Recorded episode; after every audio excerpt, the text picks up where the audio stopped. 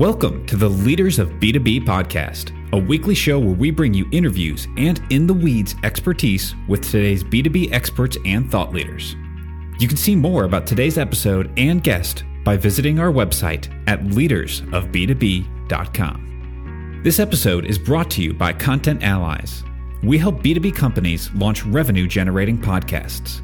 We schedule interviews between you and your ideal prospects and strategic partners. You show up for engaging conversations, we handle everything else. Ready to build a podcast that grows your business in just one hour per week? Reach out to us at contentallies.com. Do you employ or pay workers in other countries? Even if you don't yet, you might soon. Now that remote work is the norm, employees have more freedom than ever to move around. If you want to keep the best people, you have to stay flexible.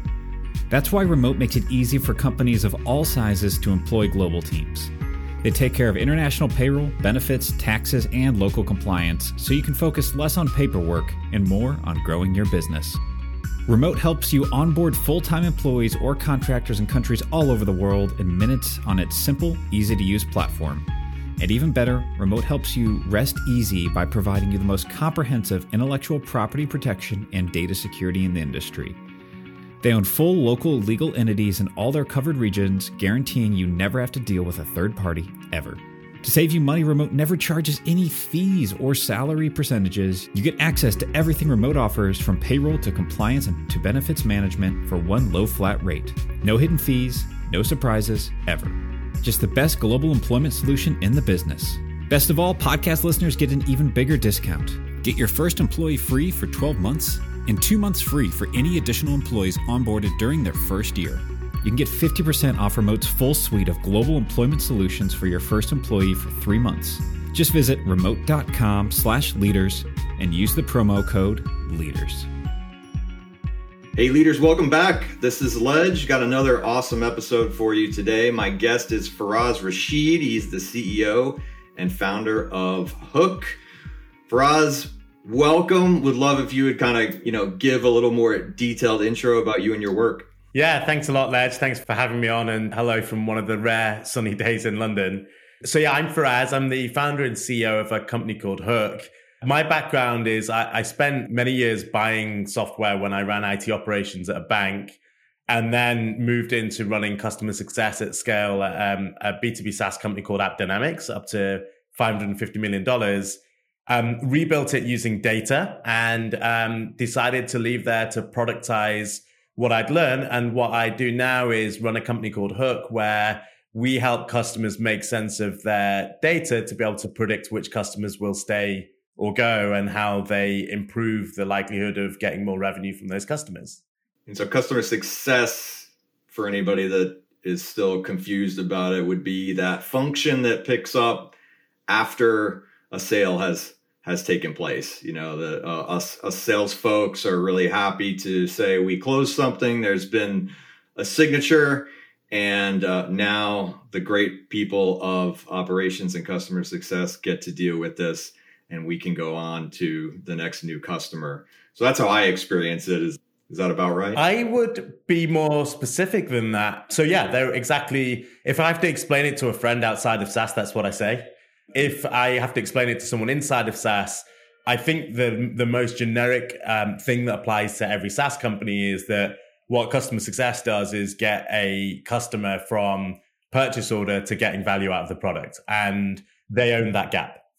And then, does that role continue through the lifetime of the customer, or do you typically see, you know, then that there's a I guess more of a like an account management type of function there, or how does that all play together? You know, in the full lifetime of customer. Yeah, it's a, it's a good question.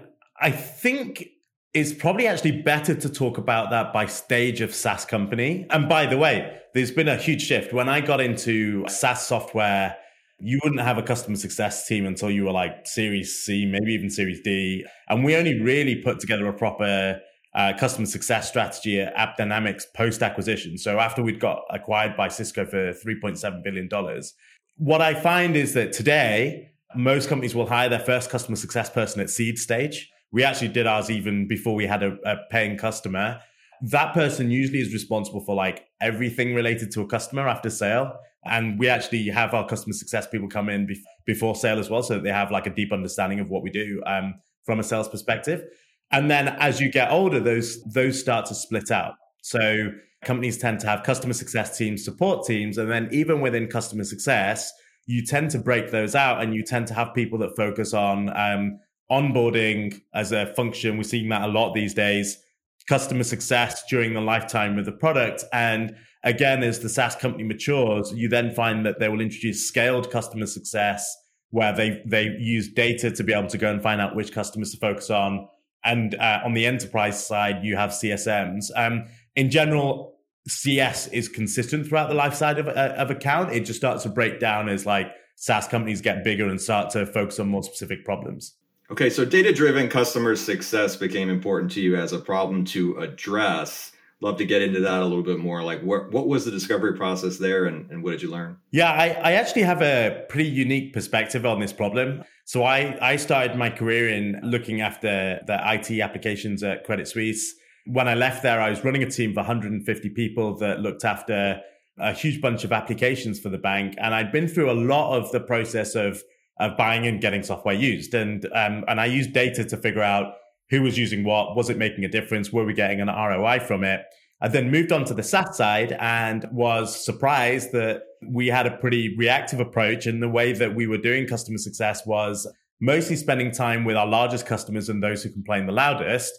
Yet when I went out into the field, we had this like huge number of customers that that were the mid-sized customers and you know they bought the product but they hadn't got value out of it and they weren't speaking to us very often and they weren't complaining but it was clear that there was going to be an issue at which they were not happy buying more or they, they weren't happy renewing and so I, I went through this process of saying well if as a buyer of software i can use data to figure out how people use it and if people use it they're going to uh, i'm going to renew then it makes logical that as a seller of software, I can just take exactly the same approach at like massive scale. Um, so it was hard at the time because we didn't have a lot of data and we sat down with a spreadsheet one day and said, um, we're going to get a list of all of our customers. We're going to get a re- list of um, our license utilization. And we're just going to look over the last six months at what happened. And what we found was that there was a direct correlation between renewal and uh, adoption. So if someone renewed, they'd use 57% of their purchased product. If they hadn't, they were at 29%. And bang in the middle at 50 uh, or above, they were likely to renew if they got there. And w- that started our customer uh, success journey to be focused on data. We gave that to the customer success team, and it just changed everything that we did in terms of focusing now on the quiet accounts of ones weren't speaking to us. And the ones that were active and were happy and were above that 50% mark, we started to route those into um, into other teams like sales, like services, like support to go and help with. When I left AppDynamics, I'd realized that not only um, had we done something pretty special there because we'd uplifted our net retention by 10%, but also the scale of the problem in the industry and the lack of products in the market to help people. And so I started Hook. And so is the major factor usage you know a sort of engagement with the platform that would make somebody uh, more likely to retain i mean i guess that makes sense to me because it's if you know somebody's using a thing it's by nature more embedded into their operation and therefore uh, they're likely to get value out of it what are the other major pillars that you would look at yeah, it's, it's maybe worth looking at it in reverse as a starting point, which is if you're selling a tech product in order to drive an ROI for a company, you're not selling a tech product, you're selling the solution to a business problem. And your tech product is the is the facilitator in order to help do that. Um, uh, if your tech product works to solve that ROI, if people aren't using it, they're not going to get value out of it. And so, as a starting point, there is the starting point for anybody should be look at the way that people use your product and how that correlates with uh, how they spend money with you and how they drive value. And what we do as a company and what Hook does is is use a lot of different blends of data, including usage patterns, including looking at seniority of users, including looking at feature uh, enablement. So it's not directly usage as in frequency of usage that that that is the solution because there are platforms which are backend systems where frequency of usage might not be, but feature utilization within a certain period of time is. In my career at uh, AppDynamics, when we built out a machine learning platform to solve this problem uh, eventually. And, and it took us um, a couple of million dollars to do this. What we found was that um, any type of engagement is actually a really strong correlator to, to renewal. So if people were still attending marketing events, if people were still speaking to salespeople uh, after renewal, if they were after using the product, if they were engaging with our support team, any of those were were leading indicators of of renewal and upsell. And actually, sentiment, which is the historic way we did things like NPS and customer satisfaction, none of those had any correlation with it at all. It was very random. And in fact, some of the happiest, highest spending customers weren't the most satisfied because actually they had a really deep understanding of our product, its problems, the competitors. And so they were happy and they were getting value, but they weren't the 10 out of 10s. Right, right. Yeah, everybody gets those emails all the time for NPS, and I just stopped doing it. I'm just like, I don't know, man. I, this doesn't this doesn't speak to me even as a user. That you know, well, how likely you, will you or will you be to recommend to your friend? Like, I don't know. Sure, maybe. I just, but you know, you're right. Like the just the joy of showing up and using a new feature or you know some there's all like these different sort of qualitative things that you guys must pay attention to that um, but ultimately i'm not going to have a lot to say if i'm a, a, a, user that wants to keep using the tool and even my you know i may not log in all the time but i need it to be there when it's there you know i need it when i need it. And and it's important and it's built in. So it must be really interesting to build the correlation models around that. I guess you benefited early on from building the idea around tons and tons of users, you know, at App Dynamics then? Yeah, I'd say uh, it's funny you say that about NPS because I, th- I, think there's an even deeper problem, which is, and you're right, people don't reply to NPS surveys. I mean, we we had a customer recently that sent one out and they had an under five percent reply rate, and so the question you've got to ask is, what do you do with the ninety five percent? Like, do you ignore that and say they're fine? The other problem you've got is that if you're sending NPS out to users, as we all know as sellers of software, in B2B, the user isn't the buyer. And so, I mean, in some cases, if they take out their credit card, great. But if they're, if, if it's a enterprise level purchase, actually it's being bought on value. So even if users love the product, there's got to be a business case to buy it, which means there's got to be a business case to renew or churn it. And often the cost of change is a way, way, way, way stronger business case than keeping your staff happy, frankly, because there's a clear ROI on the, on the former. So th- I think that's that for sure kind of starts to dumb down NPS and customer satisfaction surveys. Yeah, the data we find is is super interesting. We see drastically different patterns for different types of companies. So when you look at things like education tech platforms, we see a high correlation with people who uh, the seniority of users that use their platform. So the more senior users you have, the more it cascades down. And we suspect that's because people tend to say, Hey, I saw this yesterday. Did you see it? when you have very technical backgrounds, particularly in the security space, what we find is the technical integrations has a very high correlation with with renewal and, and upsell and and and actually, you know, with a couple of our customers, usage in terms of active users is like way down at the bottom, but enabling integrations into certain things like AWS and and GitHub and so on is is way at the top. And so it just gives CSMs like real confidence into into where they should be looking in their in their customer health. And so is the focus typically on the metrics that are good and in range or would the CSM focus on you know here are some deficient areas which are predictive of of churn? Like is it it's sort of a half empty half full type of thing? Like how do you conceptualize that? Um, I mean, look, when I ran customer success teams, my belief was that they should only be looking at the, at the accounts that aren't in range. The easiest thing to do, especially if you work in customer success because you're a people person, most likely you've got empathy with the customer because you've been brought in to solve customer problems. The easiest thing to do is to deal with the, with the happy customers, the ones that are engaged, have got product feedback. And the hardest thing to do is to get hold of those customers that the champion bought the product they left and they, and they hate you. And, and that's where I think people need to be spending their time you know, it's similar to the the argument over hunters versus farmers in sales, where the high value comes from going to hunt out the people that you need to convince have a problem and, and you want to bring them in versus the the kind of farmed inbound leads. Yeah, what is that outreach like when you you know, I certainly relate from a, a sales standpoint of like you're basically talking about the lead that went cold. You know, everything seemed fine, and you know now you can't get a hold of them. What's that look like from a customer support or customer success standpoint to get to the user that you know, look, they're locked in for three more months, but we haven't heard from them and they're not using it. It's clear red flag, revenue at risk. How do those folks tackle that problem of, you know, like, hey, we got to get to somebody because we know they're going to probably churn? You know, it's hard. And it's hard also because I actually think there's a lack of education in this space for CS teams. I've led CS teams of, of 25 people plus, you know, looking after a book of business of $150 million.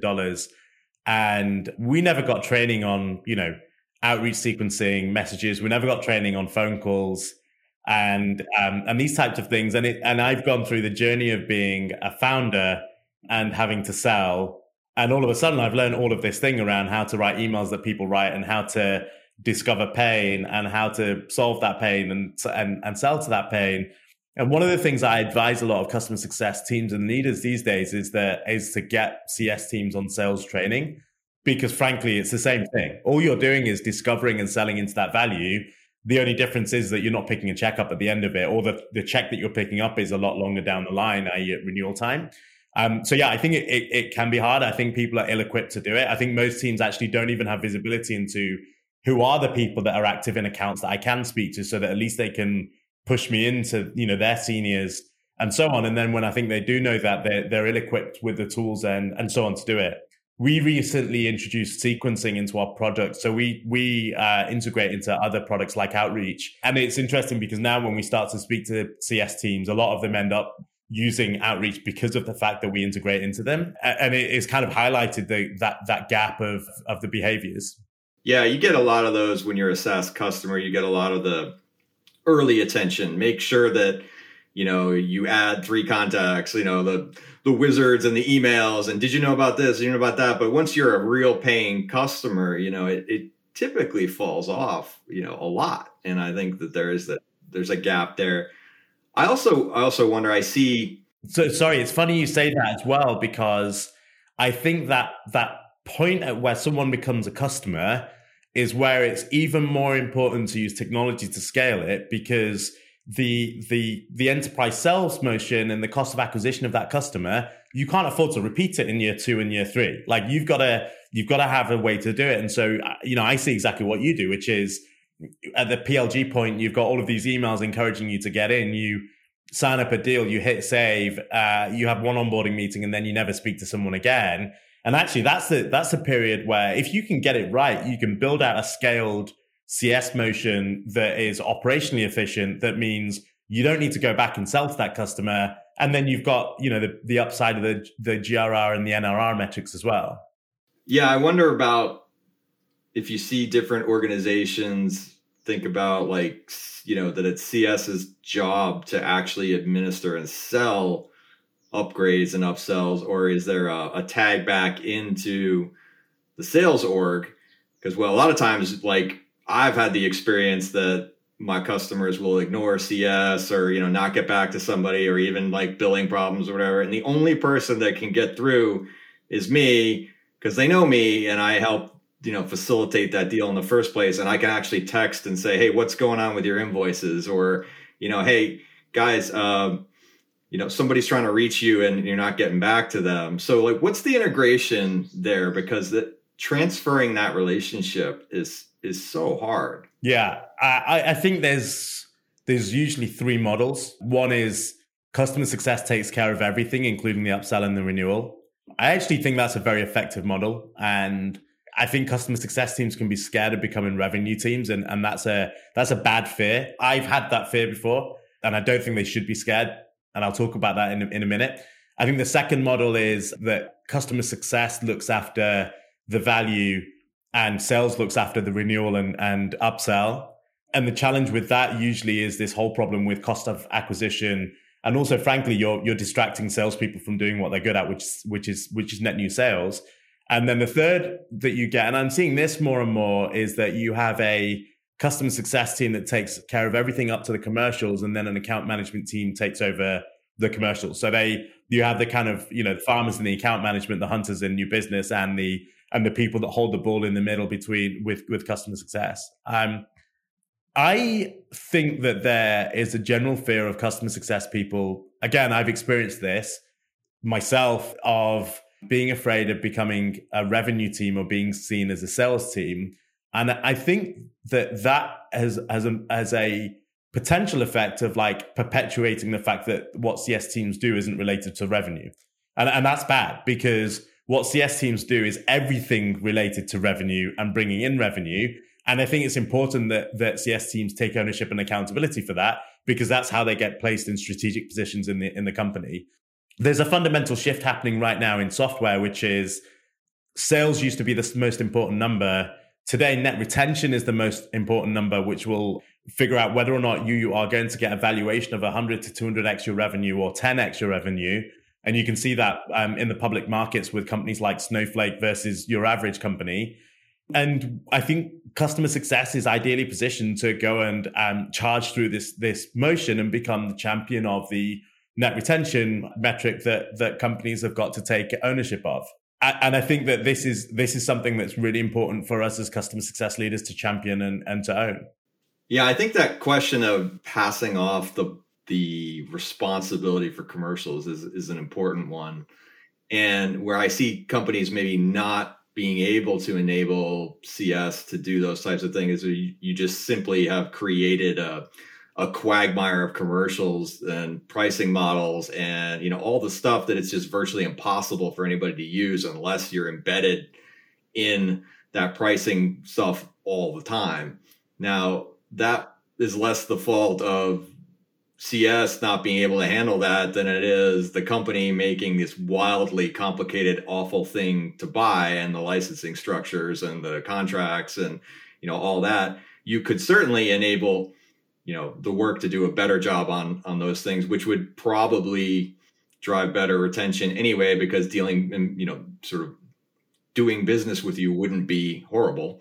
And, and, I, you know, I'm a big fan of companies that look at their contracting and selling and, you know, sort of, you know, the process around doing business with them that both enables their own people to do a better job and enables the customer experience to be better on the contracting side. Yeah, I, I definitely agree with that. And you know, we've all bought software where you want to be able to do stuff without picking up the phone and you want to make it simple. It, there's an interesting thing I've learned personally. So we we spent all of last year building our product. We built our go to market uh, or started selling at the end of last year. And there's an interesting thing that we started to learn, for example, about pricing that you've got to get it psychologically right. To give you an example, we charge per customer unit today, um, where i.e. Uh, per number of one of our customers customers when we first started selling, we introduced unlimited pricing, and we thought that that would be the way to release friction from the process and say it's as easy as possible. You can have as much as you want. And strangely, it, eh, people hated it. They really confused people. It confused buyers. It confused CFOs um, because they couldn't psychologically attribute it to what is the unit of value that we care about and that they care about. Um, and so we shifted. Now, we've never been a big fan of usage based models. I don't think they're a good idea in, in the space that we're in because they inhibit adoption. Uh, and for us, we want to make sure companies can use our product across the, the, the whole, uh, the whole company. As soon as we introduce customer based pricing, i.e., if you have 100 customers, you pay a certain amount. If you have 500, you pay another. It clicks straight away. People went, I get it. You get value. I get value out of it at the same time. On top of that, I can see how it relates to your consumption of data and my CFO can plug it into a line on his spreadsheet that um, that justifies how we pay for it. So yeah, I agree with you that um, that that hefty contracts are are difficult as buyers and as a seller. I've realized the the importance of like psychologically getting things like pricing and contracting right. Even if you think you're getting a better deal on on one side, it, it, it just makes a really big difference for people to be able to understand it in the right way. Yeah, I mean, isn't that such a unified story with what you're talking about for customer success, right? Like they need to really understand how is this thing being consumed and how does the customer perceive the world? Like it isn't about you. And you could try to give them all kinds of stuff. They go, but it's better, it's better, it's better. And they go, you know, I don't have time to think about this. Like, I just like, I need you to fit into my budget line item and my spreadsheet. And I need an integer that I can divide this by because cost accounting is a real thing. Uh, that's a huge lesson that, and you could you could apply that to a service business to, to anything. It's like it doesn't matter if you think it's better. It matters that you help them count and understand the value unit somehow. And the the highest way to churn is just to go like, I think this was valuable, but I don't know how to measure it, so I can't prove it's valuable. And whoever controls the budget is going to cut it off. Yeah, I totally agree. I agree with you on that. Like people, are, as I mentioned before, people are buying a solution to a business problem that has a value and you're providing a cost and there's got to be an inherent relationship between that and as I, as I've mentioned like we found that that even like seeds its way through the through the through the pricing which is great for us because for me it was always really important that like our success as a company in terms of revenue and and and so on should be caused by our customer success. And it, and it's been great to find a, a, unit of measure where, where that's the case. If they keep customers and have more customers, we make more money and they're happier. Yeah, understood. So, okay, you went through the go to market, you went through the raise money, you're a practitioner, you left a company to make a new company, you know, it just maybe can you step through some lessons learned or about that experience? Because i think like there's a lot of parallels there and particularly the you know leave a company to start a company because i discovered a problem. How do i fund that? You know like i mean the stuff you must have gone through there from kitchen table mode to now scaling you know a large staff like what, what was that like yeah, it was interesting. It was um, it was during lockdown, so I, I would left App Dynamics, knew what I was going to do. Um, I'd spent I, I booked a ticket for a around the world flight uh, for six months. As as you know, I I'm, I know a load of people had travel cancelled. That got cancelled, and so as you say, I was on on my kitchen table and really just got started with let's get building. And my starting point was I spent six months understanding what is the pain that people are facing and actually, I was surprised at that because I was surprised that the consistent pain that came up with everyone was the one thing that I'd I'd gone out and and fixed and, and was obsessed about, which is this this um, problem around data and actionability and being able to do something with it. So I went through that and and started to really sound out uh, SaaS companies, large and small, and that was everything from my network to people that I'd gone and contacted on LinkedIn cold to um, I'd had recruiters that I'd recruited uh, CS people through, and I would get them to put me in touch with other CS leaders. And, and really that helped me build a proposition of like, what are we going to build and how do we differentiate and how are we going to get this thing to market?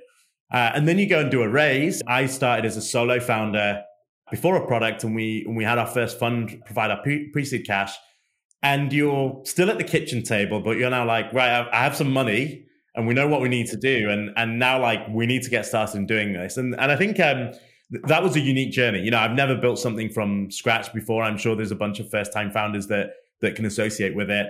But yeah, we we hired our first engineer. She came in uh, and started to explore the Salesforce API. We brought in a head, head of engineering. We built out um, the engineering team, uh, a couple of people in operations. We brought in a customer success person.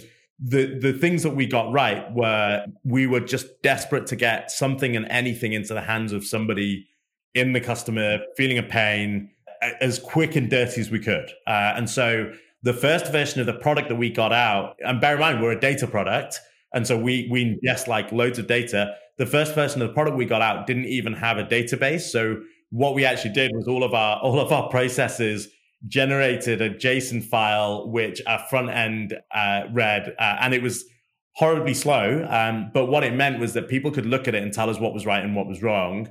And then we started to iterate. And we did that using design partners and then eventually started to commercialize those relationships when we felt that the time was right in terms of in terms of people getting value. So so I think we did that really well. We made some bad lessons as well. I'd like to say as a founder, I, I've made a lot, lot, lot more mistakes than I ever thought I would. Uh, and that's been great because we've learned it. I think one of the mistakes that we made was we we're a data product and we we tried to create data as a silo because we felt that um, we needed expertise in data. And the problem is, data is a really difficult thing to like make work as a silo. Uh, and and we tried it twice, and then we went out to a consultancy and we tried it that way. and that still didn't work. And the day that the data thing clicked off was when we made it an engineering problem. And that just changed everything. As soon as we made it an engineering problem, our machine learning started to, to work out of the box. Um, our data ingestion was better. Our customer onboarding process was better. People just understood that this was a core part of what we did as a company. And today, that means that for our customers, we're able to predict like uh, 85% of their renewals accurately, um, like customer after customer after customer. So those are the couple of things that, that I've learned. Um, I'd say there's one other thing that I'm really proud of that we got right, which was I was really obsessive about culture of our company and that we had to hire a unique type of person. And that mindset had to be ambitious people who were intelligent, people who had high potential, but not necessarily loads of experience and had all of that, but really wanted to work in an environment with a team. I've always loved building teams. I've always loved working in teams. I like working with other people. I like sharing the ups and downs, and I wanted to find people like that. So the first thing that I ever spent money on was on our branding. This was pre fundraise. And actually, I didn't care about the branding for the fundraise or for customers because I knew that I could I could sell through whatever brand we had.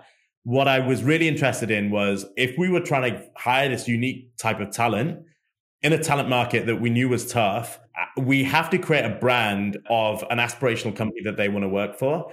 And so I spent a lot of time on on the brand and the look and feel. And uh, you know, as soon as we have our, our, first few employees within three months, we created a careers video. Uh, we um, had our values put up on the website. The values were written down before we had the name, and ultimately it meant that it became much, much, much easier for us to go and hire um, hire talent, given all of the the, the headwinds against us. You know, pre customer, pre product, pre team, and and so on.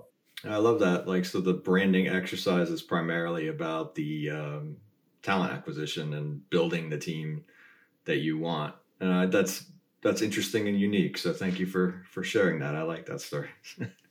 Before we run out of time, I always ask everybody to um, you know sort of put on your futurist hat and and I mean that in the short-ish term because things are moving fast and changing now. So you know, I I always like to know from a perspective of a B2B practitioner of any size or space, what are the major things that people should be having on their radar from your perspective?